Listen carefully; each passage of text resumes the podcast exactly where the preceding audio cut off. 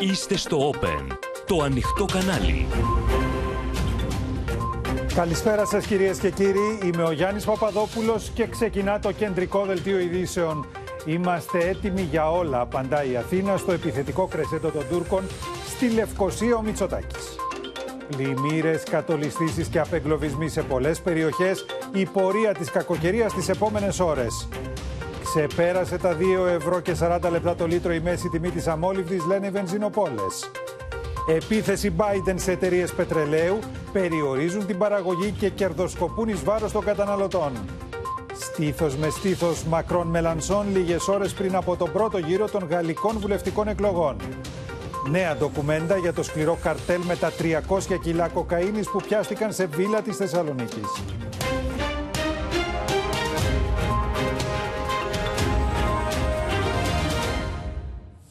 Με τον πιο καυστικό τρόπο, ο Πρωθυπουργός στυλίτευσε τον δεσποτικό αναθεωρητισμό της Τουρκίας και μάλιστα ενώπιον Σόλτς, Μισελ και των ηγετών της Βαλκανικής στη Σύνοδο Κορυφής της Νοτιοανατολικής Ευρώπης στη Θεσσαλονίκη. Την ίδια ώρα, ο Ερντογάν εξαπέλυε νέα επίθεση εναντίον της χώρας μας, με την Αθήνα να ξεκαθαρίζει ότι είναι μεν έτοιμη για όλα, αλλά χωρίς να πέφτει στην παγίδα της τεχνητής έντασης. Η ιστορία δεν ξαναγράφεται επειδή κάποιος την κατασκευάζει αυθαίρετα στο μυαλό του.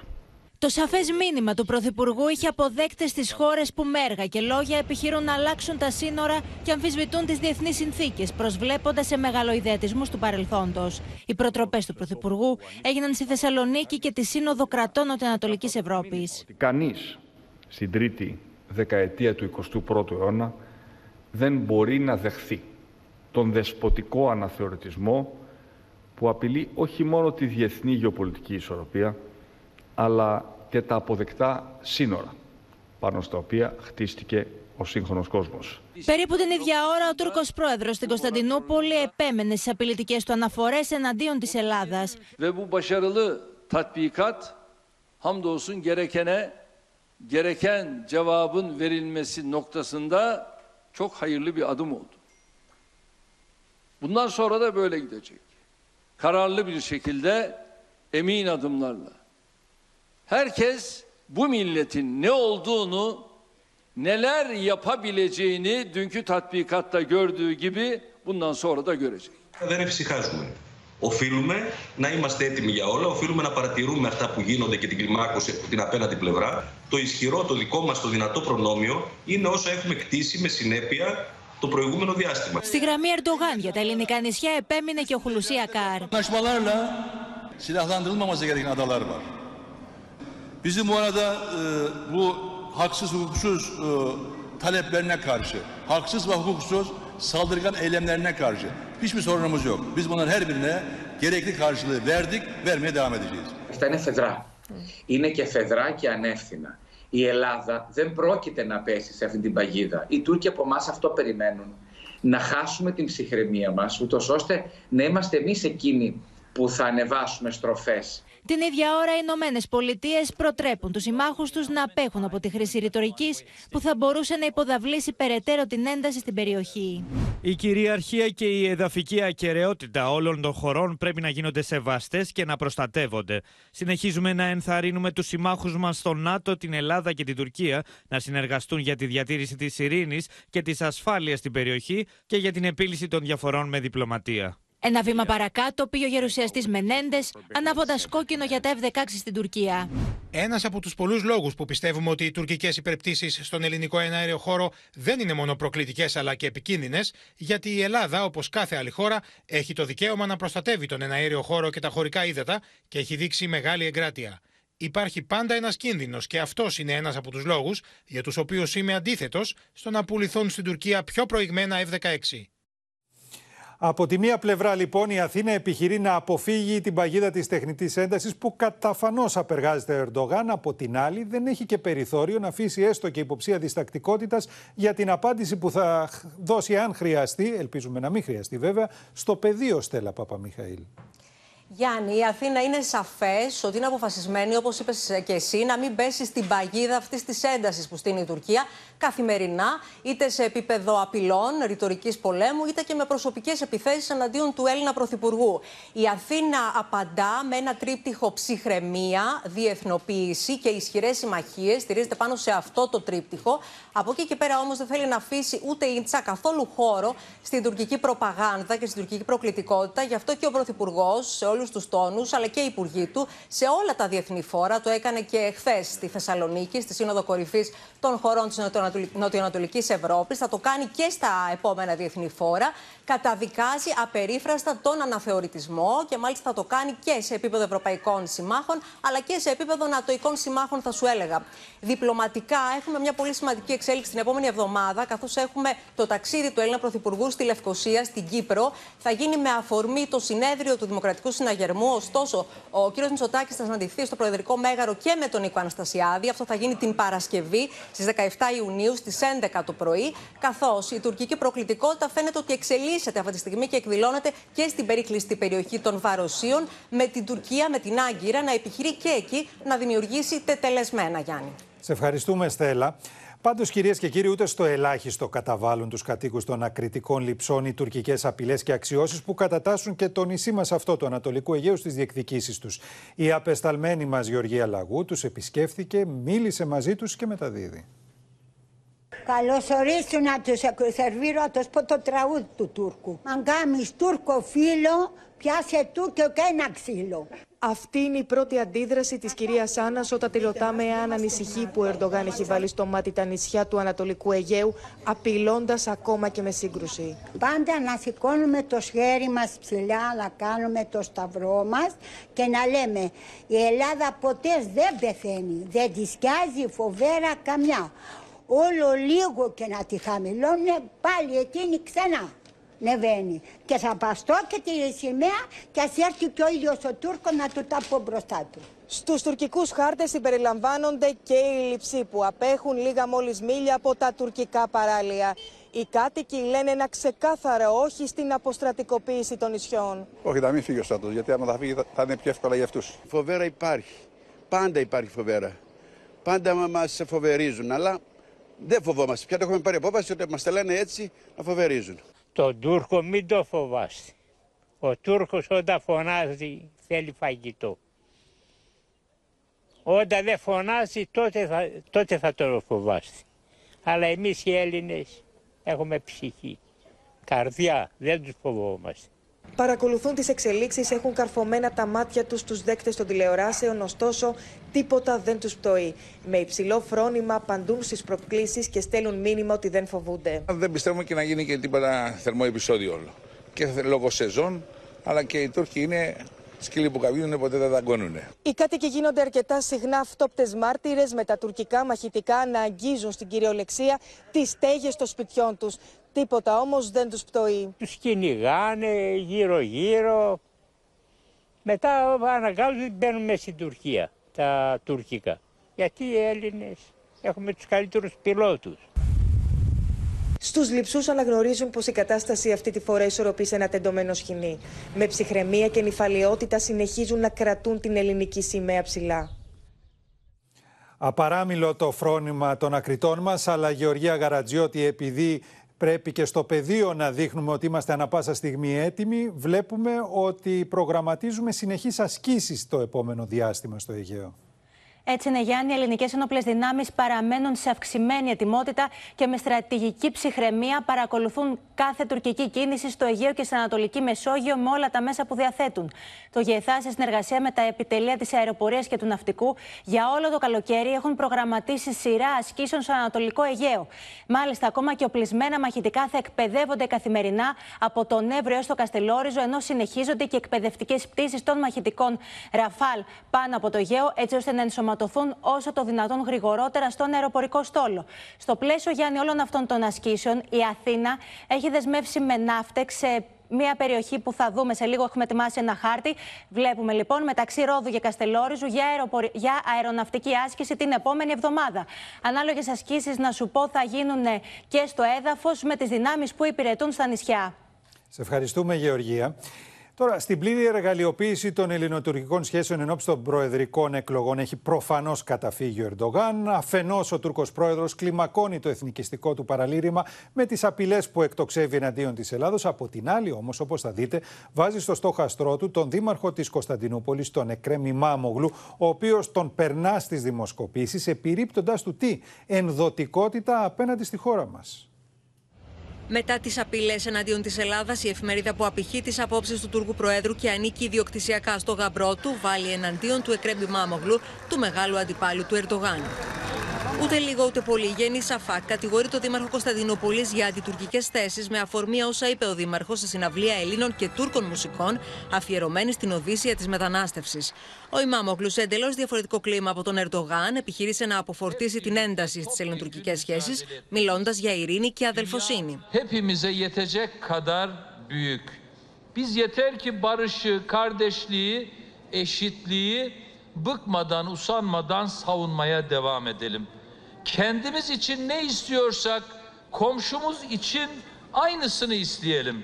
Bugün burada olacağı gibi hep bir ağızdan barış ve kardeşlik türkülerini inatla söylemeye devam edelim. Sesimiz savaş isteyenlerin sesini sıkı sıkı bastırsın. Ο Δήμαρχο Κωνσταντινούπολη, ο οποίο δεν μπορούσε να βγάλει λέξη ενάντια στον εξοπλισμό των νησιών από την Ελλάδα, ζήτησε ειρήνη όταν η Τουρκία αποκάλυψε την αντίδρασή της. Τα τύμπανα του πολέμου πάντως από τα μέσα ενημέρωσης στην Τουρκία ακούγονται πιο δυνατά από τις μουσικές νότες που προτείνει ο Ιμάμογλου. Έχουμε περάσει σε ένα νέο στάδιο υβριδικού πολέμου, δηλαδή προσπάθεια τρομοκράτησης όχι μόνο της πολιτικής ηγεσίας αλλά και του ίδιου του ελληνικού λαού. Νομίζω ότι ο βασικός στόχος της Τουρκίας αυτούς τους μήνες είναι στη Συρία και δεν είναι στην Ελλάδα. Απόστρατοι και στρατιωτικοί αναλυτές καθημερινά μιλούν για πόλεμο εναντίον της Ελλάδας και αναφέρονται απαξιωτικά στο στρατό της. bir Yunan gölüne çevirmeye dair ortaya koymuş olduğu bu ihtiras ve hırslar bir gün Yunanistan'ın eline patlayacak. Sadece, sadece eline değil, anlaşılıyor ki Can Bey kafasında da patlayacak. Το επικίνδυνο κατά άποψή μου είναι ο φανατισμός της τουρκικής κοινής γνώμης που δεν του δίνει ε, δρόμο επιστροφής. Επιχείρηση διάσωσης δεκάδων μεταναστών ανοιχτά τη Ζακίνθου είναι σε εξέλιξη και ο Γιάννης Γιάκας θα μας ενημερώσει. Γιάννη. Ακριβώς, Γιάννη, για την ακρίβεια, 50 μετανάστες επέβαιναν σε ένα ιστιοπλοϊκό, το οποίο ε, παρουσίασε βλάβη στο Ιόνιο Πέλαγος, ανοιχτά της Ζακίνθου. Αμέσως έσπευσε στο σημείο, βέβαια, σκάφος του λιμενικού. Πρέπει να πούμε ότι και οι 50 άνθρωποι που επέβαιναν σε αυτό το σκάφος διασώθηκαν, μεταφέρθηκαν στο λιμάνι στο, κατά, στο κατάκολο της Ηλίας και σύμφωνα με τις πρώτες πληροφορίες είναι όλοι καλά στην υγεία τους. Σε ευχαριστούμε, Γιάννη. Κυρίες και κύριοι, η εντατικοποίηση των προσπαθειών ώστε τα Δυτικά Βαλκάνια να αποτελέσουν μέρος της ευρωπαϊκής οικογένειας αλλά και η ενεργειακή ασφάλεια των χωρών της Νοτιοανατολικής Ευρώπης ήταν τα κύρια θέματα στη συζήτηση των ηγετών στη χθεσινή Σύνοδο Κορυφής που έγινε στη Θεσσαλονίκη. Τον κομβικό ρόλο που μπορεί να παίξει η Ελλάδα ως πύλη ασφάλειας και σταθερότητας στην Νοτιοανατολική Ευρώπη ανέδειξε η χθεσινή Σύνοδος Κορυφής Θεσσαλονίκη. Η ένταξη των Δυτικών Βαλκανίων στους ευρωατλαντικούς θεσμούς, η ενεργειακή ασφάλεια και διασυνδεσιμότητα ήταν τα κύρια θέματα που συζήτησαν οι ηγέτες μέχρι αργά χθες το βράδυ στη Θεσσαλονίκη. Είμαι βέβαιος ότι η περιοχή μας θα ανταποκριθεί στη διπλή πρόκληση της συγκυρίας. Τόσο στο μέτωπο της ε, ενεργειακής αυτονομίας, όσο και σε εκείνο της κυριαρχίας, μέσω του απαραβίαστου των συνόρων και της γειτονικής συνεργασίας. Ιδιαίτερη σημασία είχε για την Ελλάδα η χθεσινή παρουσία στη Σύνοδο Κορυφής τόσο του Γερμανού Καγκελαρίου Όλαφ Σόλτς, όσο και του Προέδρου του Ευρωπαϊκού Συμβουλίου Σάρλ Μισελ, οι οποίοι με αυτόν τον τρόπο έδειξαν έμπρακτα το ενδιαφέρον τους για την κατάσταση στην Νοτιοανατολική Ευρώπη. Στην κοινή διακήρυξη, οι ηγέτες δεσμεύτηκαν μεταξύ άλλων για την υπεράσπιση του σεβασμού στο διεθνές δίκαιο. Είμαστε δεσμευμένοι να εντείνουμε τις προσπάθειες για την ενίσχυση της συνεργασίας και του συντονισμού συντονισμού μας στον τομέα της εξωτερικής πολιτικής και της πολιτικής ασφάλειας και να υπερασπιστούμε τις ευρωπαϊκές αξίες που υποστηρίζουν την υπεροχή του διεθνούς δικαίου, τη βασισμένη σε κανόνες διεθνούς τάξης και των σχέσεων καλής γειτονίας. Ο Κυριάκος Μητσοτάκης έθεσε ως εφικτό στόχο την ένταξη των Δυτικών Βαλκανίων στην Ευρωπαϊκή Ένωση μέχρι το 2033. Α αναρωτηθεί εν μέσω των μεγαλοστομιών του σε τι κατάσταση θα ήταν σήμερα τα Δυτικά Βαλκάνια αν δεν είχε υπογραφεί η Συμφωνία των Πρεσπών, η οποία οποία ξεκλείδωσε το 2018 την ευρωπαϊκή τους προοπτική που είχε παγώσει. Προβλήματα και καταστροφές σε καλλιέργειες προκάλεσε το πέρασμα της κακοκαιρίας Genesis από μεγάλο μέρος της χώρας. Είναι χαρακτηριστικό ότι περισσότερους από 27.000 κεραυνούς κατέγραψε το Εθνικό Αστεροσκοπείο Αθηνών μέχρι χθες το βράδυ, ενώ όπως θα δείτε απόκοσμο ήταν το θέαμα ενός υδροστρόβιλου που εκδηλώθηκε στη Χαλκιδική.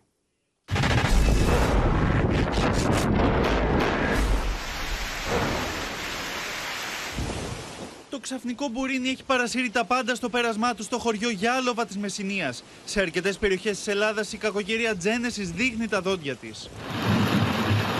Στο χωριό Ορφάνη της Καβάλας, κάτοικοι της περιοχής εγκλωβίστηκαν από τα ορμητικά νερά και χρειάστηκε η παρέμβαση της πυροσβεστικής για τον απεγκλωβισμό τους. Μεταξύ αυτών και ο Δήμαρχος Παγκαίου. Στη μετάβασή μου από έναν οικισμό σε κάποιον άλλον, όπου όντως υπήρχε ε, πρόβλημα με το πολύ το νερό, έμεινα στην άκρη, σε ασφαλές σημείο, μαζί και με άλλα αυτοκίνητα που ήταν στην περιοχή. Σε χυμάρους μετατράπηκαν δρόμοι σε Ξάνθη αλλά και στη Σκόπελο. Είδαμε σε αρκετές περιοχές και στη Δυτική και στη Βόρεια Ελλάδα να έχουμε βροχές που ξεπέρασαν μέσα στο 24 τα 90 με 100 χιλιοστά. Είναι πολύ μεγάλο ύψος για την εποχή. Λίγο μετά τις 12 το μεσημέρι, η κακοκαιρία Τζένεση έκανε την εμφάνισή της και στην Αττική με ισχυρές βροχοπτώσεις κατά τόπους. Στην Ηλιούπολη, στην Κεσαριανή και στη Ραφίνα οι δρόμοι μετατράπηκαν σε χυμάρους καθώς μεγάλη ποσότητα νερού έπεσε σε μικρό χρονικό διάστημα. Στη Χαλκιδική, ένας υδροστρόβιλος έκανε την εμφάνισή του στα Νέα Μουδανιά ύστερα από την έντονη βροχόπτωση. Στις αίρε, λόγω της έντονης βροχής αλλά και της χαλαζόπτωσης που έπληξαν την περιοχή, οι καλλιέργειες καταστράφηκαν καθώς πολλά ήταν τα αγροτεμάχια που πλημμύρισαν. Έριξε πάλι χαλάζι και οι αγρότες μας έχουν αρκετές σοβαρές ζημιές. Οι μεγαλύτερες ζημιές σημειώθηκαν σε καλλιέργειες καπνού. Μάλιστα, σε ορισμένες περιπτώσεις η καταστροφή είναι ολοκληρωτική. Η λάσπη το έχει κουκουλώσει, έχει, έχει το χαλάζι από πάνω, είναι τελειωμένο. Οι κεραυνοί στην Περαία της Θεσσαλονίκης κάνουν τη νύχτα μέρα. Που ένας μετά τον άλλον δημιουργούν ένα τόσο απόκοσμο όσο και εντυπωσιακό σκηνικό. Ανεκνεύσαμε τουλάχιστον 27.000 κεραυνούς. Ο πραγματικός αριθμός είναι σίγουρα μεγαλύτερος. Ένας από αυτούς μάλιστα χτύπησε το καμπαναριό μιας εκκλησίας της Περχιάδα Φθιώτιδα, προκαλώντα ζημιές. Α δούμε τώρα με τη βοήθεια του Κλέαρχου Μαρουσάκη πώς θα εξελιχθούν τα καιρικά φαινόμενα τις επόμενες ώρες. Κλέαρχε. Σταδιακή και εξασθένηση παρουσιάζει η κακοκαιρία Γιάννη τις τελευταίες ώρες. Παρ' όλα αυτά, συνεχίζουν και εκδηλώνονται καταιγίδες και αυτή τη χρονική στιγμή. Καταιγίδες που είναι περισσότερες κυρίως σε περιοχές που βρέχονται από το Αιγαίο, μιας και σιγά σιγά αυτό το βαρομετρικό χαμηλό που μας απασχόλησε τα τελευταία 24 ώρα, που μας απασχολεί μάλλον τα τελευταία 24 ώρα, μετατοπίζει το ένα και πιο ανατολικά. Έτσι λοιπόν για αύριο Κυριακή, όπως βλέπουμε και στον χάρτη μας, θα έχουμε και πάλι μπόρες και τοπικές καταιγίδες κυρίως τις μεσημβρινές και απογευματινές ώρες και κατά κανόνα στον υπηρετικό κορμό της χώρας μας. σω έχουμε κάποιες μπόρες και προς την περιοχή της Κρήτης, όχι όμως κάτι το αξιόλογο. Καλύτερη εικόνα του καιρού για την Δευτέρα του Αγίου Πνεύματος, όπου όπως θα δούμε και στον χάρτη μας, σιγά σιγά θα περιοριστεί ακόμα περισσότερο η αστάθεια, μόνο τις μεσημβρινές και απογευματινές ώρες και κυρίως θα λέγαμε στα κεντρικά και νότια γεωγραφικά διαμερίσματα της χώρας μας. Και αυτό βέβαια οφείλεται στους βορειάδε που θα ενισχυθούν μέσα στο Αιγαίο. Θα φτάσουμε τα 5 μέχρι τοπικά ακόμη και τα 7 από Άρα λοιπόν η ατμόσφαιρα θα γίνει πιο ευσταθής. Θα παραμείνει όμως η αστάθεια για το σύνολο της νέας εβδομάδας, αν και περιορισμένη. Σε ευχαριστούμε, Κλέαρχε. Στα πρόθυρα των 2,5 ευρώ το λίτρο βρίσκεται η τιμή της αμόλυβτη βενζίνης, με τους οδηγούς να προσπαθούν να περιορίσουν πλέον στο ελάχιστο τις μετακινήσεις τους. Θέμα ημερών είναι οι ανακοινώσεις για το νέο Fuel Pass που σχεδιάζει το οικονομικό επιτελείο της κυβέρνησης. Τα στοιχεία του προπολογισμού που θα ανακοινωθούν την ερχόμενη Τετάρτη αναμένουν στην κυβέρνηση για να διαπιστωθεί αν τα φορολογικά έσοδα μπορούν να χρηματοδοτήσουν νέα μέτρα στήριξης για τη βενζίνη που βρίσκεται σε επίπεδα ρεκόρ. Σχεδόν η τιμή έχει διπλασιαστεί. Όταν το αυτοκίνητο γέμιζε με 50 και τώρα με 80. Το οικονομικό επιτελείο φαίνεται πως προκρίνει την επέκταση της κάρτας με το Fuel Pass για ολόκληρο το καλοκαίρι για να αντιμετωπιστεί η εκτόξευση των τιμών στα καύσιμα. Με το σενάριο που βρίσκεται στο τραπέζι να κάνει λόγο για απευθείας επιδότηση στους καταναλωτές με μεγαλύτερα ποσά και διεύρυνση των δικαιούχων. Ήδη έβαλα 50 ευρώ και πήγε στη μέση, ενώ γέμιζε με 100. Οι τιμές της βενζίνης έχουν εκτροχιάσει τους οικογενειακούς προπολογισμούς. Είναι ενδεικτικό ότι ένας οδηγός για να βάλει στο χυμά του 30 λίτρα μόλιβδης, σήμερα χρειάζεται 70,8 ευρώ. Την ίδια περίοδο πέρυσι χρειαζόταν 48,5 ευρώ, δηλαδή 22,3 ευρώ περισσότερα. Μεγάλο πρόβλημα. Πολύ μεγάλο το πρόβλημα. της ακρίβειας. Οι πρατηριούχοι πάντως εκτιμούν πως η πραγματικότητα με τις τιμές στα καύσιμα είναι ακόμα χειρότερη και πως ήδη η μέση τιμή πανελλαδικά έχει φτάσει τα 2,44 ευρώ το λίτρο. Η μέση τιμή που δίνεται πανελλαδικά ή η μέση τιμή που δίνουμε ανανομό που παρουσιάζεται από το Υπουργείο δεν είναι η πραγματική. Επί της ουσίας είναι πολύ μεγαλύτερη η τιμή. Πάνω από δηλαδή αυτό. της τάξης του 5-6 λεπτά πιο πάνω. Πάνω από Γιατί σήμερα η τιμή που πουλάνε τα δηληστήρια είναι στα 2,29. Αν βάλουμε το 5% μέσω σταθμικά, θα σας πω εγώ χοντρικά, πάμε Είδαμε στο 2,43. Η εκτόξευση των τιμών κοντά στα 2,5 ευρώ το λίτρο θεωρείται θέμα χρόνου, ενώ οι ανακοινώσεις της κυβέρνησης για το νέο Fuel Pass αναμένονται στο τελευταίο δεκαήμερο του μήνα. Και να σταματήσει η τιμή στα 2,5 πάλι καλά, γιατί οι εκτιμήσεις των διεθνών οίκων για την ανωδική πορεία των τιμών του πετρελαίου είναι δυσίωνε και για να μπορέσουμε να καταλάβουμε σε τι τιμές βενζίνης μεταφράζονται οι τιμές του πετρελαίου, είναι μαζί μας ο Βασίλης Τσεκούρας. Βασίλη. Είμαστε πρώτον πυλών των 2,5 ευρώ το λίτρο ως μέση τιμή πανελλαδικά. Και η διεθνής τιμή του πετρελαίου Γιάννη είναι στα 122 δολάρια το βαρέλι. Υπάρχουν λοιπόν διεθνείς τίκοι που λένε ότι μπορεί να φτάσει ακόμα, σε ακόμα μεγαλύτερα ποσά το πετρέλαιο αν έχουμε πλήρες εμπάργκο και στο ρωσικό πετρέλαιο και στο ρωσικό φυσικό αέριο. Λέει για παράδειγμα η Goldman Sachs ότι μπορεί να φτάσουμε τα 140 δολάρια το βαρέλι. Αυτό λοιπόν μπορεί να μεταφραστεί θεωρητικά στην Ελλάδα σε μια τιμή αμόλυβδης 2,70 ευρώ το λίτρο. Έχουμε ξαναδεί 140 δολάρια το βαρέλι, αλλά η τιμή της βενζίνης δεν, Δεν ήταν την τόσο. έχουμε δει στα 2,70 και μακάρι να μην τη δούμε, αλλά υπάρχουν και ακόμη χειρότερα σενάρια. Υπάρχουν ακόμα χειρότερα. Το πλέον επίσημο, η πλέον επίσημη πρόβλεψη είναι προχθές της Ευρωπαϊκής Κεντρικής Τράπεζας που λέει ότι το πετρέλαιο μπορεί να φτάσει ακόμα κατά 175 δολάρια το βαρέλι. Τι μπορεί να σημαίνει αυτό; 3,37 Ε, Εδώ μας πιάνει ήλικος ευρώ. με την τιμή που βλέπουμε. Σε έχω και χειρότερα μετά. 3,37 ευρώ το λίτρο. Αυτό είναι μια θεωρητική, αν θες, εκτίμηση, γιατί δεν, η Ελλάδα δεν στηρίζεται τόσο πολύ στο αργό πετρέλαιο, όσο στο ε, πετρέλαιο Platts, το οποίο όμως είναι λίγο περίεργο το πώς ακριβώς ε, διαμορφώνει τη τιμή του. Αλλά έχουμε και μια πρόβλεψη στη JP Morgan, η οποία έχει ανεβάσει ε, τον πύχη στα 185 δολάρια το βαρέλι. Αν επιβεβαιωθεί κάτι τέτοιο. Αν επιβεβαιωθεί κάτι τέτοιο, κλειδώνουμε τα αυτοκίνητά μας και δεν τα κινούμε. Διότι με 3 ευρώ και 58 λεπτά είναι αδύνατο, νομίζω. Ε, ο- δεν θα είναι μόνο έδος πολυτέλεια, αντί το τηλέφωνο μα όλοι, δεν θα μπορεί κανείς να κινήσει το αυτοκίνητό του. Πάντως, να σας πω, Γιάννη, ότι όπως διαμορφώνεται όλο αυτό το κλίμα, ε, για πρώτη φορά σήμερα στις ΗΠΑ η τιμή της βενζίνης ξεπέρασε τα 5 δολάρια το γαλόνι, είναι σχεδόν 3,78 ευρώ. Αν το Είναι, είναι μεταφράσουμε. ένα γαλόνι, είναι περίπου 4 λίτρα. Άρα στην πραγματικότητα είναι μισή τιμή από ό,τι την πληρώνουμε τη βενζίνη εμείς εδώ στην Ελλάδα. Αλλά για τους Αμερικανούς είναι ήδη πολύ. Είναι ήδη πολύ και αυτό δημιουργεί και ένα πονοκέφαλο στον Τζο Μπάντεν, όπως αντιλαμβάνεσαι, διότι έχουμε και ενδιάμεσες εκλογές τον Νοέμβριο. Και σε αυτό θα σταθούμε. Ευχαριστούμε τον Βασίλη. Ο Biden ξέσπασε. Ξέσπασε κατά των πετρελαϊκών εταιριών, τις οποίες, όπως θα δείτε, κατηγόρησε ανοιχτά για κερδοσκοπία. Why don't you tell them what Exxon's profits were this year, this quarter? Exxon made more money than God this year. And by the way, nothing's changed. And they're not, by the way, one thing I want to say about the oil companies. They talk about how we have, they have 9,000 permits to drill. They're not drilling. Why aren't they drilling? Because they make more money not producing more oil. The price goes up, number one. And number two, the reason they're not drilling is they're buying back their own stock, which should be taxed, quite frankly, buying back their own stock and making no new investments. Exxon, start investing, start paying your taxes. Thanks. Και στην αλυσίδα έρχεται τώρα και η ηλεκτρική ενέργεια. Ξεκινά λοιπόν την ερχόμενη εβδομάδα υποβολή αιτήσεων για την αναδρομική επιδότηση των λογαριασμών του ηλεκτρικού ρεύματος της περίοδου Δεκεμβρίου-Μαΐου με έως 600 ευρώ. Οι αποζημιώσεις αναμένεται να καταβληθούν το πρώτο δεκαπενθήμερο του Ιουλίου. Πάντως, η πρόεδρος της Κομισιόν παραδέχθηκε, μιλώντας στο Ευρωκοινοβούλιο, ότι η αγορά ηλεκτρικής ενέργειας στην Ευρώπη δεν μπορεί να συνεχίσει να λειτουργεί έτσι. Την ερχόμενη 5η 16 Ιουνίου ή το νωρίτερο την Τετάρτη 15 Ιουνίου θα ανοίξει η ηλεκτρονική πλατφόρμα PowerPass για την αναδρομική επιδότηση των λογαριασμών ηλεκτρικού ρεύματος. Οι αιτήσεις θα διαρκέσουν 15 ημέρες έως τις 30 Ιουνίου. Οι αποζημιώσεις θα καταβληθούν απευθείας στους τραπεζικούς λογαριασμούς των δικαιούχων το πρώτο δεκαπενθήμερο του Ιουλίου και θα κυμαίνονται από 18 έως 600 ευρώ. Για την υποβολή της αίτησης, οι δικαιούχοι πρέπει να μπουν στην ηλεκτρονική πλατφόρμα με τους κωδικούς TaxisNet, να βεβαιώσουν ή να επικαιροποιήσουν τα στοιχεία για την κύρια κατοικία, τον μετρητή του ρεύματος και το ποσοστό συνειδιοκτησίας και να συμπληρώσουν το IBAN του λογαριασμού τους. Τα ποσά υπολογίζονται στο 60% της αθρηστικής ρήτρας αναπροσαρμογής, μείον τις εκπτώσεις. Δικαιούχοι είναι οι φορολογούμενοι οι οποίοι έχουν φορολογητέο εισόδημα 45.000 ευρώ συνολικά οικογενειακό μετά την αφαίρεση του φόρου. Πρακτικά δηλαδή υπολογίζουμε ότι η συντριπτική πλειοψηφία των φορολογουμένων θα είναι δικαιούχοι. Από 1η Ιουλίου μπαίνει σε εφαρμογή ο νέος μηχανισμός με τα πλαφών στη χονδρική για τη μείωση των λογαριασμών ηλεκτρικού ρεύματος. Την ώρα που η Ελλάδα βρίσκεται σε συζητήσεις με την Κομισιόν για το τελικό πράσινο φως, η Ούρσουλα Φοντερ Λάιεν προανήγγειλε διαρθρωτικές παρεμβάσεις στην αγορά ηλεκτρικής ενέργειας. This market system does not work anymore. We have to reform it.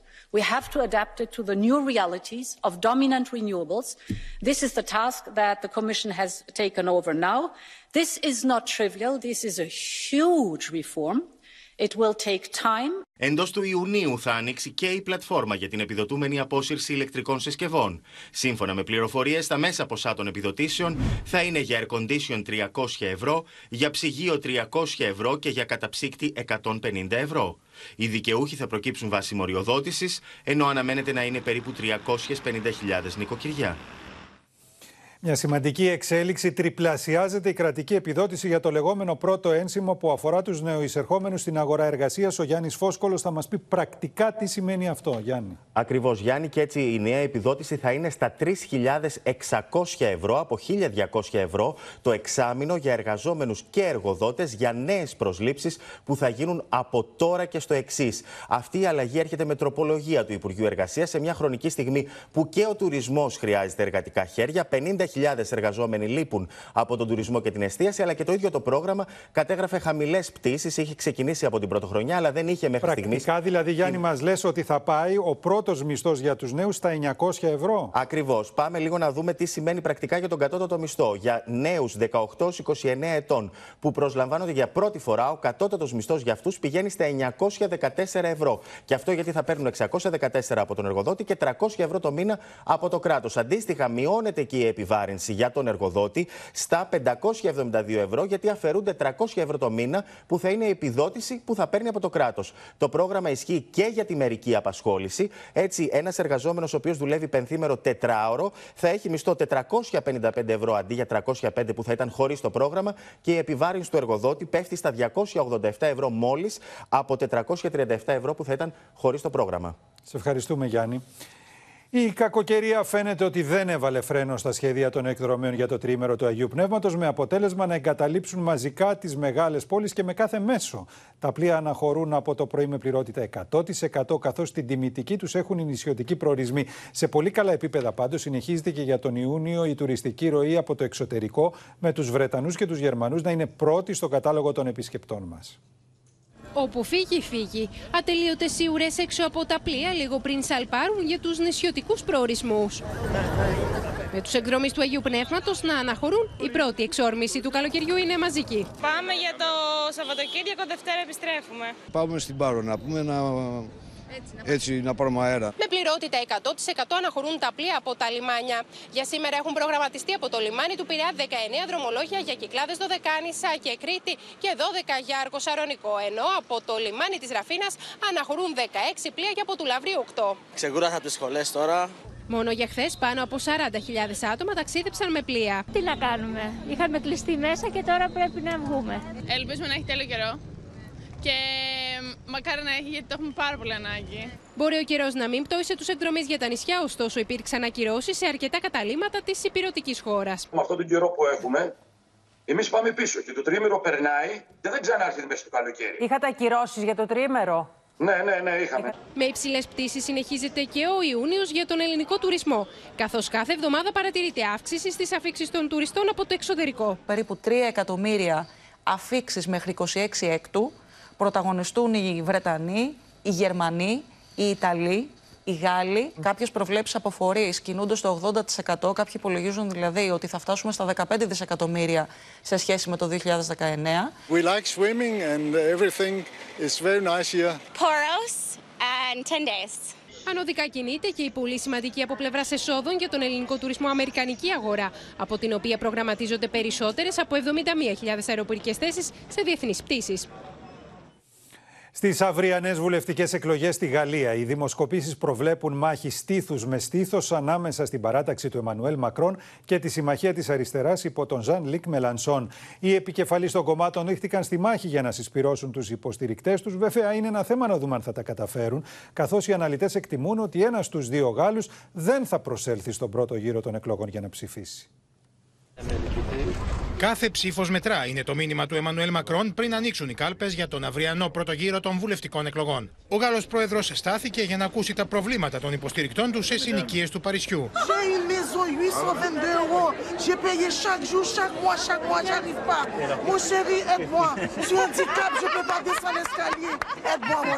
Que je veux pouvoir conduire pour vous, à vos côtés, dans les années qui viennent, c'est la mise en œuvre du projet que j'ai défendu durant la campagne présidentielle et qui nécessite, comme le commandent nos institutions, une majorité forte et claire à l'Assemblée nationale. Σύμφωνα με δημοσκόπηση του δικτύου BFM, η παράταξη του Μακρόν έρχεται πρώτη με 27%. Ακολουθεί με μόλις μισή μονάδα διαφορά ο συνασπισμός της αριστεράς του Ζαν Λίκ Μελανσόν. Στην τρίτη θέση βρίσκεται η ακροδεξιά της Μαρίν Λεπέν με 19,5% και τέταρτη έρχονται οι κεντροδεξιοί Ρεπουμπλικάνοι με 11%. Ο επικεφαλής της αριστεράς κατηγόρησε πάντως τον Γάλλο πρόεδρο πως υπερβαίνει τα καθήκοντά του. Ce n'est pas au président de la République de mener la campagne législative que ses amis sont incapables de mener. Le président de la République vient d'être élu, c'est au chef du gouvernement, normalement, de mener la politique de la majorité parlementaire. Jean-Luc Mélenchon has been asking his supporters to force Emmanuel Macron to get him as prime minister, symbolically, of course, by choosing uh, enough members of his political movement to join the government. Από την άλλη, η επικεφαλή τη ακροδεξιά Μαρίν Λεπέν έβαλε στο στοχαστρό τη τον βασικό αντίπαλο του Μακρόν, Ζαν Λίκ Μελανσόν, ο οποίο διεκδικεί την πρωθυπουργία. Moi, je leur dis la vérité. Jean-Luc Mélenchon a zéro chance d'être euh, d'être Premier ministre. Zéro. Voilà, je l'ai dit, il a moins de chances d'être Premier ministre que moi de gagner le loto sans jouer. Στις εκλογές της Κυριακής, καθοριστικό ρόλο θα παίξει η αποχή. Με τους αναλυτές να προβλέπουν πως ένας στους δύο ψηφοφόρους δεν θα προσέλθει στις κάλπες. Όσο λοιπόν οι δημοσκοπήσεις δείχνουν δυσκολία απόκτησης της απόλυτης πλειοψηφίας στη Γαλλική Εθνοσυνέλευση από το κόμμα του Μακρόν, τόσο τα μετεκλογικά σενάρια φουντώνουν. Η Μαρία Αρώνη θα μας ενημερώσει γι' αυτά. Μαρία. Καλησπέρα Γιάννη. Το μεγάλο ερώτημα είναι αν ο νεοεκλεγής για δεύτερη θητεία Γάλλος πρόεδρος Εμμανουέλ Μακρόν θα, καταλα... θα... θα καταφέρει να λάβει την απόλυτη πλειοψηφία στη Γαλλική Εθνοσυνέλευση τους, ώστε να μπορέσει ανενόχλητος να εφαρμόσει το πρόγραμμά του. Αύριο είναι ο πρώτος γύρος των βουλευτικών εκλογών στη Γαλλία. Την επόμενη εβδομάδα, 19 Απριλίου, είναι ο δεύτερος γύρος. Ο Εμμανουέλ Μακρόν έχει καλέσει τους Γάλλους ψηφοφόρους να του δώσουν μια ξεκάθαρη πλειοψηφία στην Εθνοσυνέλευση. Όμως το επιτελείο του ανησυχεί. Και ανησυχεί γιατί όλες οι τελευταίες δημοσκοπήσεις τον δείχνουν σε μια μάχη στήθος με στήθος με τον ηγέτη της ριζοσπαστικής αριστεράς, τον Ζαν Λουκ Μελανσόν. Ο 70χρονος Γάλλος πολιτικός φιλοδοξεί, το έχει πει ξεκάθαρα, να γίνει ο επόμενος πρωθυπουργός της Γαλλίας. Τα πήγε πολύ καλά στο, στις προεδρικές εκλογές, ένα ποσοστό 21% έλαβε και μέσα σε 1,5 μήνα έχει καταφέρει να συσπηρώσει όλα τα κόμματα της αριστεράς, το κόμμα του μαζί με το Κομμουνιστικό Κόμμα Γαλλίας, τους οικολόγους και τους σοσιαλιστές και να βγάλει μάλιστα από τον δρόμο του την ακροδεξιά Μαρίν Λεπέν, η οποία πλέον είναι ξεκάθαρα. Από την άλλη, αν ο Μακρόν δεν καταφέρει το κόμμα του, δηλαδή να πάρει την απόλυτη πλειοψηφία, θα μπορούσε να συνεργαστεί με το δεξιό, με το Ρεπουμπλικανικό κόμμα; Τι λένε τα σενάρια; Ναι, εάν δεν καταφέρει να λάβει την απόλυτη πλειοψηφία το, η κεντρώα παράταξη του Μακρόν, θα πρέπει να ζητήσει την στήριξη του, του, των δεξιών, της γαλλικής δεξιάς, του κόμματος των Ρεπουμπλικάνων. Και αυτό σύμφωνα με τις δημοσκοπήσεις δεν αποκλείεται ε, να συμβεί.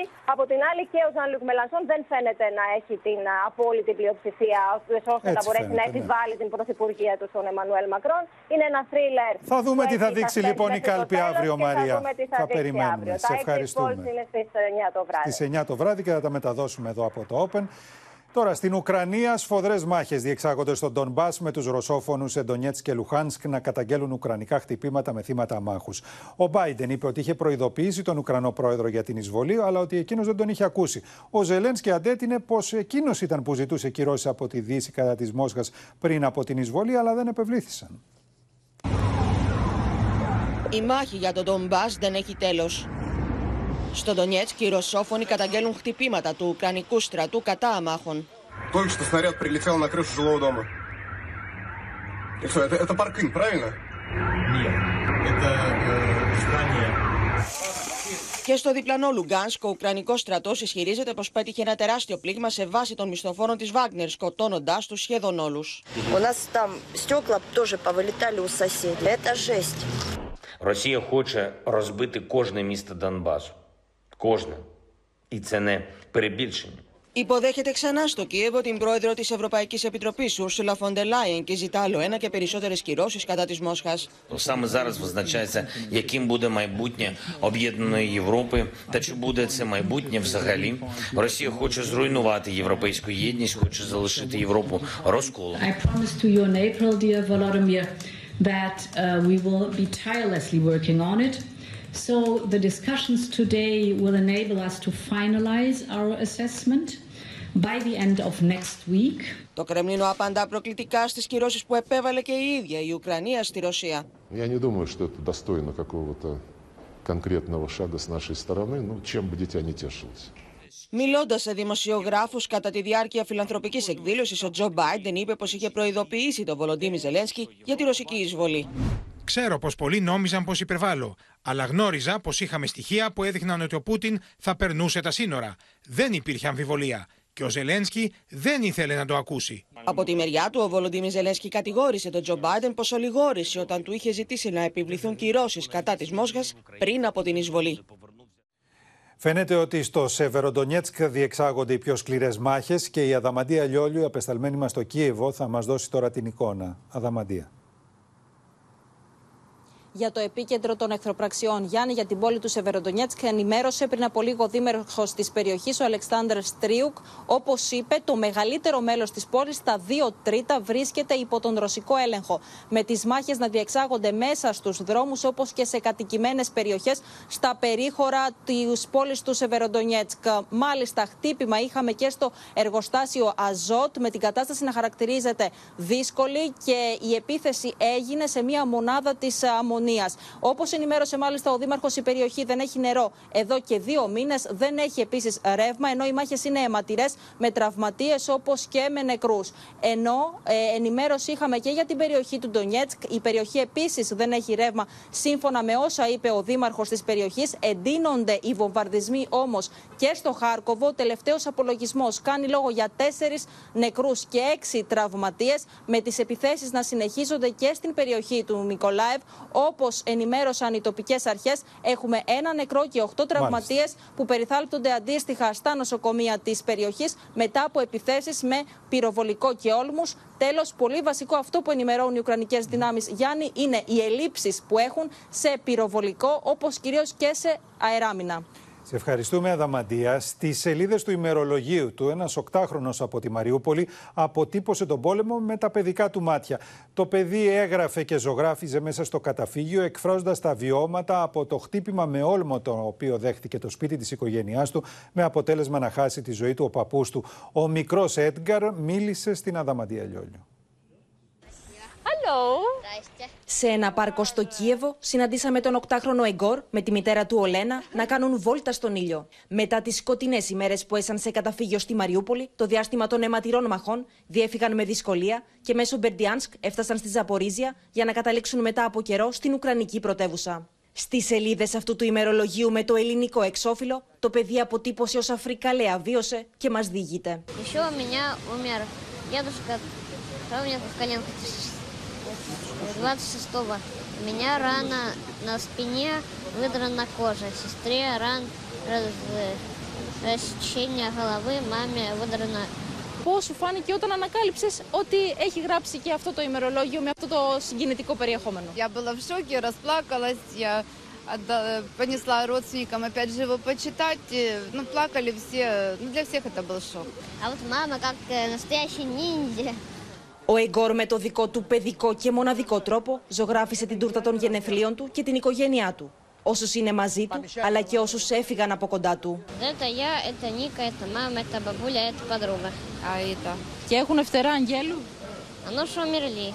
Η Ολένα κατέγραψε σε βίντεο ό,τι απέμεινε από το σπίτι λίγο πριν φύγουν από την πόλη. Тут у нас романтика, выходишь голое небо, что осталось от маминого дома. В кухню заходить я боюсь, потому что она постоянно сыпется.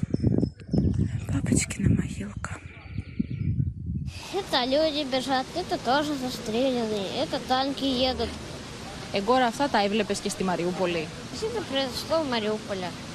Το ελληνικό τοπίο στο εξώφυλλο έκανε το σημειωματάριο του αγαπημένο του Εγκόρ. Ενώ η οικογένεια έχει πολλού φίλου Έλληνε και μεγάλη επιθυμία μητέρα και γιου είναι να επισκεφτούν την Ελλάδα. Είναι ένα βιβλίο τη αρχαία ελληνική μυθολογία. Я приеду. Я приеду вместе с мамой, бабулей и сестрой. Очень красиво, очень бы хотелось увидеть это все вживую. Στο ημερολόγιο Εγκόρ ζωγράφισε πάνω σε λευκέ σελίδε με μπλε στυλό σκηνέ πολέμου. Τα όνειρά του όμω παραμένουν πολύχρωμα, όπω του αξίζει. Και φαίνεται ότι αυτά που έζησε ο Εγκόρ στη Μαριούπολη μαζί με χιλιάδες κατοίκους της μαρτυρικής πόλης ίσως τείνουν να επαναληφθούν στο Σεβεροντονιέτσκ. Πάμε στο Θανάση Αυγερινό, διότι από ρωσικής πλευράς λέγεται ότι πάει να δημιουργηθεί κάτι ανάλογο με το Αζοφστάλ στο εργοστάσιο των χημικών του Αζότ. Θανάση. Καλησπέρα από τη Μόσχα. Φαίνεται λοιπόν πως ε, με ανατριχιαστικό τρόπο επαναλαμβάνεται το σκηνικό του εργοστασίου Αζοφστάλ στη Μαριούπολη, στο Σίβερο Ντανιέτσκ και στη βιομηχανική ζώνη που φαίνεται πως είναι το τελευταίο κομμάτι της ε, πόλης που βρίσκεται υπό ουκρανικό έλεγχο, στο χημικό εργοστάσιο ε, Αζότ, σύμφωνα με τους ε, εκπροσώπους της αυτοαποκαλούμενης λαϊκής δημοκρατίας του Λουγκάνσκ, έχουν αποκλειστεί 300 με 400 Ουκρανοί ένοπλοι. Το πιο ανατριχιαστικό είναι ότι φαίνεται πως εκεί υπάρχουν και άμαχοι, κατά τις εκτιμήσεις είναι 500 με 1000 στη, όπως περιγράφεται είναι εργαζόμενοι του εργοστασίου με τις οικογένειές τους και κάτοικοι της ευρύτερης περιοχής. Ο εκπρόσωπος λοιπόν της Δημοκρατίας του Λουγκάνσκ, ο ρωσόφωνος εκπρόσωπος, ο Μυρόσνικ, δήλωσε ότι γίνονται διαπραγματεύσεις με τους Ουκρανούς ενόπλους, ότι αυτοί ζητούν να διαφύγουν στην γειτονική πόλη Λισιτσάνκ που βρίσκεται υπό Ουκρανικό έλεγχο μαζί όμως με τους αμάχους. Οι Ρωσόφωνοι μιλούν για μια απόπειρα διαφυγής των Ουκρανών κρατώντας ομήρους την οποία βέβαια δεν πρόκειται να διευκολύνουν και ζητούν από τους Ουκρανούς ενόπλους να απελευθερώσουν άμεσα τους αμάχους, να σταματήσουν να κρύβονται πίσω από αυτούς, να καταθέσουν τα όπλα τους και να παραδοθούν καθώς είναι περικυκλωμένοι σε αυτό το εργοστάσιο και δεν έχουν ουδεμία ελπίδα διαφυγής. Ένα σκηνικό, ξαναλέω, που θυμίζει το Αζόφσταλ. Αυτό θυμίζει. ναι. Το Ρωσικό Υπουργείο Άμυνας λέει ότι κατέστρεψε με πυράβλους ακριβίας άλλη μια βάση ξένων μισθοφόρων στην περιοχή του Χαρκόβου, ενώ το θέμα των μισθοφόρων δεν φεύγει από τα ρωσικά μέσα ενημέρωσης μετά την πρώτη θανατική ποινή που αποφάσισε δικαστήριο του Ντονιέτσκ για δύο Βρετανούς και έναν Μαροκινό. Ε, ετοιμάζεται η δίκη για έναν Νοτιοκορεάτη. Φανταστείτε ότι υπάρχει και Νοτιοκορεάτης λοιπόν που πολεμούσε εκεί. Ενώ ένας Τσέχος δεν πρόλαβε να δικαστεί. Σκοτώθηκε όπως αναφέρεται στην περιφέρεια του Ντονιέτσκ. Επιβεβαίωσε αυτή την πληροφορία ο Υπουργός Εξωτερικών της Τσεχίας, ο Γιάν Λιπάυσκι. Σε ευχαριστούμε Θανάση. Τώρα, νέα ένταση στη συνάντηση των Υπουργών Άμυνα ΗΠΑ και Κίνα σε φόρουμ για θέματα άμυνα στη Σιγκαπούρη προκάλεσε το καθεστώ κυριαρχία τη Ταϊβάν. Η Ουάσιγκτον κατηγορεί το Πεκίνο πω γίνεται όλο και πιο επιθετικό στην περιοχή τη Ασία, ενώ η κινέζικη ηγεσία προειδοποιεί το Λευκό Οίκο να μην συνεχίσει να στέλνει όπλα στην Ταϊβάν.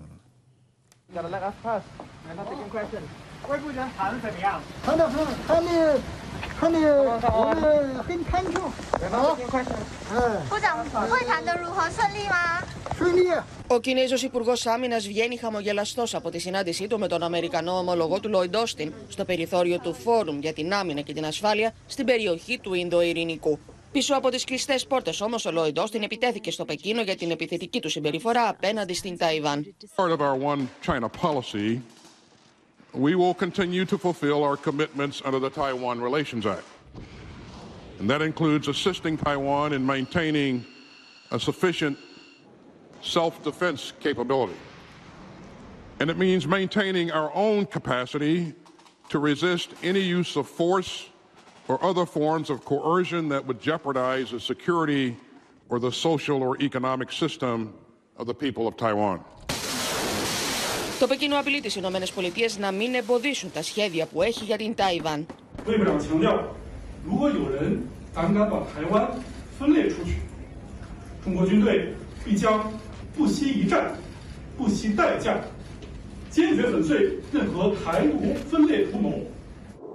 Η Κίνα επίσης κατηγορεί τη Ουάσιγκτον πως μπλέκεται στις υποθέσεις της, στέλνοντας συνεχώς οπλικά συστήματα στην Ταϊβάν.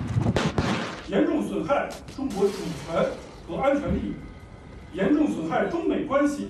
害中美关系。 Από την άλλη, ο Λευκό Οίκο επιμένει πω αν και θα συνεχίσει να εξοπλίζει την Ταϊβάν για να αμήνεται, δεν την αναγνωρίζει ω ανεξάρτητο κράτο και αποφεύγει να διευκρινίσει αν θα παρέμει στρατιωτικά σε περίπτωση που η Ταϊβάν δεχτεί επίθεση από το Πεκίνο.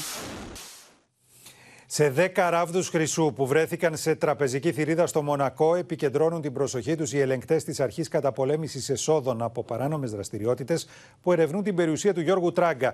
Ο δικηγόρος του γιου του Γιάννη, ο οποίος δεν έχει κάνει αποποίηση κληρονομιάς, υπολογίζει την περιουσία του δημοσιογράφου σε 30 εκατομμύρια ευρώ και εκτιμά ότι σύντομα θα αποδεσμευθεί.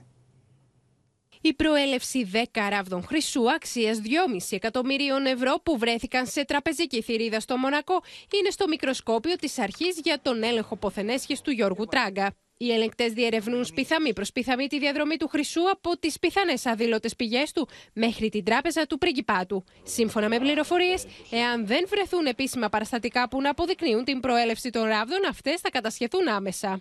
Όλα θα βρεθούν. Αρκεί να υπάρχει υπομονή ε, νομίζω ότι έχουμε πολύ καλές υπηρεσίες ελέγχου, αλλά έχουμε πολύ αξιόπιστο δικαστικό σύστημα Να στην ρωτήσω Ελλάδα κάτι, αλλά κύριε και κάνει Φλωράτο. μεθοδεμένα τη δουλειά του. Δεν έχει σημασία εάν είναι μετρητά, ακίνητα κλπ. Ε, αυτό και εγώ από τα μέσα ενημέρωσης που βλέπω είναι ότι επιτέλους υπάρχει μια αποτίμηση της περιουσίας του Γιώργου Τράγκα περίπου στα 25 με 30 εκατομμύρια συνολικά. Η ράβδη χρυσού μαζί με τα 17 πολυτελή ακίνητα σε όλο τον κόσμο και τα υπόλοιπα περιουσιακά στοιχεία του Γιώργου Τράγκα συνθέτουν μια αμύθιτη περιουσία. Στο στόχαστρο βρίσκονται πλέον και τα περιουσιακά στοιχεία της συζύγου καθώς και δύο συνεργατών του.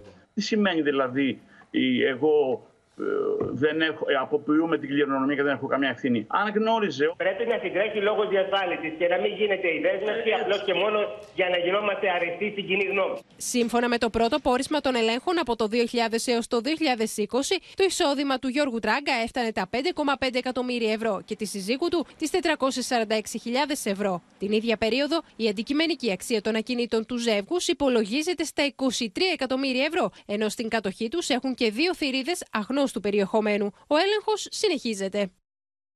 Νέα στοιχεία που θα τους οδηγήσουν στον εγκέφαλο του καρτέλ κοκαίνης αναζητούν οι αρχές στη Θεσσαλονίκη. Με τη σύλληψη τεσσάρων Βρετανών με 300 κιλά σε πολυτελή βίλα, κατάφεραν ένα μεγάλο χτύπημα στο κύκλωμα που φαίνεται πως διακινεί το 10% των ποσοτήτων κοκαίνης παγκοσμίως. Παράλληλα, εξάρθρωσαν και ένα κύκλωμα διακίνησης ηρωίνης, στο οποίο συμμετείχε 27χρονο μαζί με τη μητέρα του και τη σύντροφό του. Φίλο και φτερό κάνουν οι αστυνομικοί της δίωξης ναρκωτικών την πολυτελή κατοικία λίγο έξω από τη Θεσσαλονίκη, όπου βρέθηκαν και κατασχέθηκαν τα 300 κιλά ναρκωτικών από την Κολομβία. Η πολυτελή σε έπαυλη βρίσκεται σε απομονωμένο σημείο και όπως φαίνεται στα πλάνα, τα μέλη του καρτέλ την είχαν μετατρέψει σε φρούριο. Το σπίτι δεν είναι ορατό από τον χωματόδρομο, καθώς υπάρχει περίφραξη με τσιμέντο τουλάχιστον δύο μέτρων, ενώ ακριβώς από πάνω και σειρματόπλεγμα. Στο βίντεο ντοκουμέντο που έδωσαν στη δημοσιότητα οι αρχές, το λευκό βαν μπαίνει στο πάρκινγκ της βίλας, την οποία οι τέσσερις Βρετανοί είχαν μετατρέψει σε στρατηγείο της παράνομης δραστηριότητάς τους. Φρόντιζαν να καλύπτουν τις κινήσεις τους για να μεταφέρουν τα δέματα με τα 300 κιλά κοκαίνης σε ένα μικρότερο, επίσης λευκό όχημα.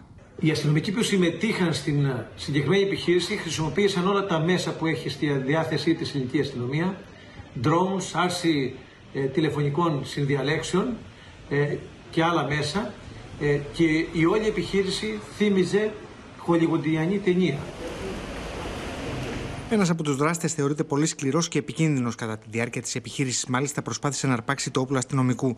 Έπαιρνε μέρος σε αγώνες πυγμαχίας στο Λίβερπουλ, ενώ καταζητείται και για την δολοφονία ενός άνδρα στο Λίβερπουλ, τον οποίο πυρπόλησε και μάλιστα για την δολοφονία αυτή εκκρεμεί σε βάρος του ερυθρά αγγελία. Ένας από αυτούς ήταν ιδιαίτερα σκληρός κακοποιός και τα λεφτά που πεζόταν με τόσο πολλά ναρκωτικά ήταν πάρα πολλά. Τα δέματα κοκαίνης αξίας 14 εκατομμυρίων ευρώ παρέλαβαν οι τέσσερις συλληφθέντες ηλικίας από 32 έως 52 ετών μέσα σε κοντέινερ με μπανάνες που έφτασε από την Κολομβία. Σύμφωνα με εκτιμήσεις, το κύκλωμα φέρεται να διακινεί περίπου το 10% ποσοτήτων κοκαίνης στην Ευρώπη. Στο στόχαστρο των αρχών, ενώ ο εγκέφαλος της διακίνησης, ο οποίος παραμένει ασύλληπτος και είναι αδερφός ενός από τα τέσσερα άτομα που βρίσκεται ήδη στα χέρια της δίωξης ναρκωτικών. Το ξένουν λοιπόν ποιος είναι ο εγκέφαλος του καρτέλ και πάμε στη Μίνα Καραμίτρου η οποία έχει αποκαλυπτικές πληροφορίες. Γιάννη, η συμφωνία ανάμεσα στους Άγγλους και στο καρτέλ των Κολομβιανών ήταν να φτάσουν στην Ελλάδα 2,5 τόνοι κοκαίνης. Αυτό γνωρίζουν οι αρχές, αυτή ήταν η συμφωνία από την αρχή. Όλα δείχνουν όμως ότι στην πορεία κάτι έγινε και τελικά οι Κολομβιανοί αποφάσισαν την τελευταία στιγμή να στείλουν αρχικά 300 κιλά κοκαίνης στη Θεσσαλονίκη. Όσον αφορά τώρα για τον εγκέφαλο αυτού του καρτέλ της κοκαίνης, θέλω να σας πω ότι το ξέρουν, το γνωρίζουν και οι Αμερικανικές αρχές και οι ελληνικές αρχές και οι Ιταλικές αρχές. Είναι ένα πρόσωπο το οποίο αυτή τη στιγμή που μιλάμε, σύμφωνα με τις τελευταίες πληροφορίες, ζει στην Κολομβία. Μάλιστα πρόσφατα λένε οι πληροφορίες ότι έκανε ένα ταξίδι στην Αφρική και στο Μεξικό και είναι το πρόσωπο για το οποίο αυτή τη στιγμή είναι νομίζω το νούμερο ένα καταζητούμενο πρόσωπο για τη δίωξη ναρκωτικών της Αμερικής. Είναι το πρόσωπο για το οποίο θα ζητήσουν να συλληφθεί και να οδηγηθεί ίσως και στην Αμερική καθώς υπάρχουν πληροφορίες ότι και εκεί έχει δράσει για εμπορία ναρκωτικών κοκαίνης. Τέλος να σας πω ότι επειδή η υπόθεση αυτή καταλαβαίνετε ότι μιλάμε για ένα διεθνές κύκλωμα κοκαίνης, είναι μια υπόθεση με την οποία είχαν ασχοληθεί οι Βρετανικές αρχές, οι Αγγλικές αρχές, οι Αμερικανικές αρχές. Οι Αμερικανοί λοιπόν και οι Άγγλοι, όταν θέλαν να μιλήσουν για τη συγκεκριμένη υπόθεση, για το συγκεκριμένο καρτέλ, χρησιμοποίησαν, χρησιμοποιούσαν τον κωδικό υπόθεση Άγγλων. Σε ευχαριστούμε, Μίνα. Σοκ προκάλεσε στη δράμα η σύλληψη του 43χρονου του υπαλλήλου σούπερ μάρκετ για κατοχή 2,5 εκατομμυρίων αρχείων παιδικής πορνογραφίας.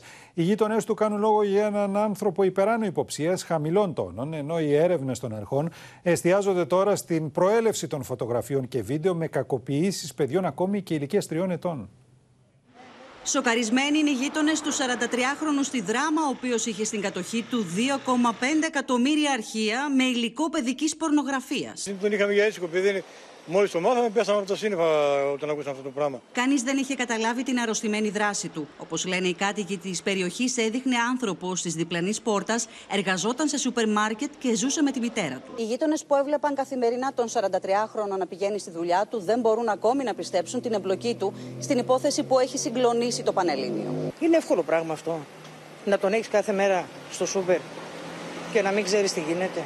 Τα βίντεο και τις εικόνες ο δράστης φέρεται να τις μοίραζε σε διαφορετικές ιστοσελίδες του Dark Web. Ο 43χρονο συγκέντρωνε πορνογραφικό υλικό για παιδιά ηλικίας από τριών ετών και πάνω τα τελευταία 20 χρόνια. Η αστυνομική της δίωξη ηλεκτρονικού εγκλήματος Βορείου Ελλάδος, μέσα από την ψηφιακή ανάλυση των στοιχείων που είχαν στη διάθεσή τους, έφτασαν στην ταυτοποίησή του, ενώ είχε προηγηθεί και επιχείρηση των γαλλικών αρχών το 2021. Είχε λογαριασμούς έξω και είχε δηλαδή διακίνησε τεράστια ποσότητα τέτοια πράγματα, ήταν και μείναμε έτσι άφωνοι. Δηλαδή, να σου πω. Οι έρευνες εστιάζονται στην προέλευση των 2,5 εκατομμυρίων αρχείων παιδικής πορνογραφίας, ενώ 43χρονο, αφού κρίθηκε προφυλακιστέο με τη σύμφωνη γνώμη εισαγγελέα και ανακριτή, οδηγήθηκε στις φυλακές Γρεβενών.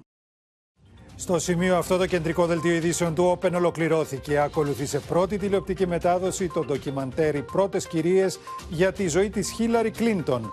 Αμέσως μετά η ρομαντική κομμεντή Book Club με τη Jane Fonda και την Diane Keaton και στις 11 και 4 η ξένη αστυνομική ταινία δράσης 21 γέφυρες με τον Τσάντουιτ Boseman.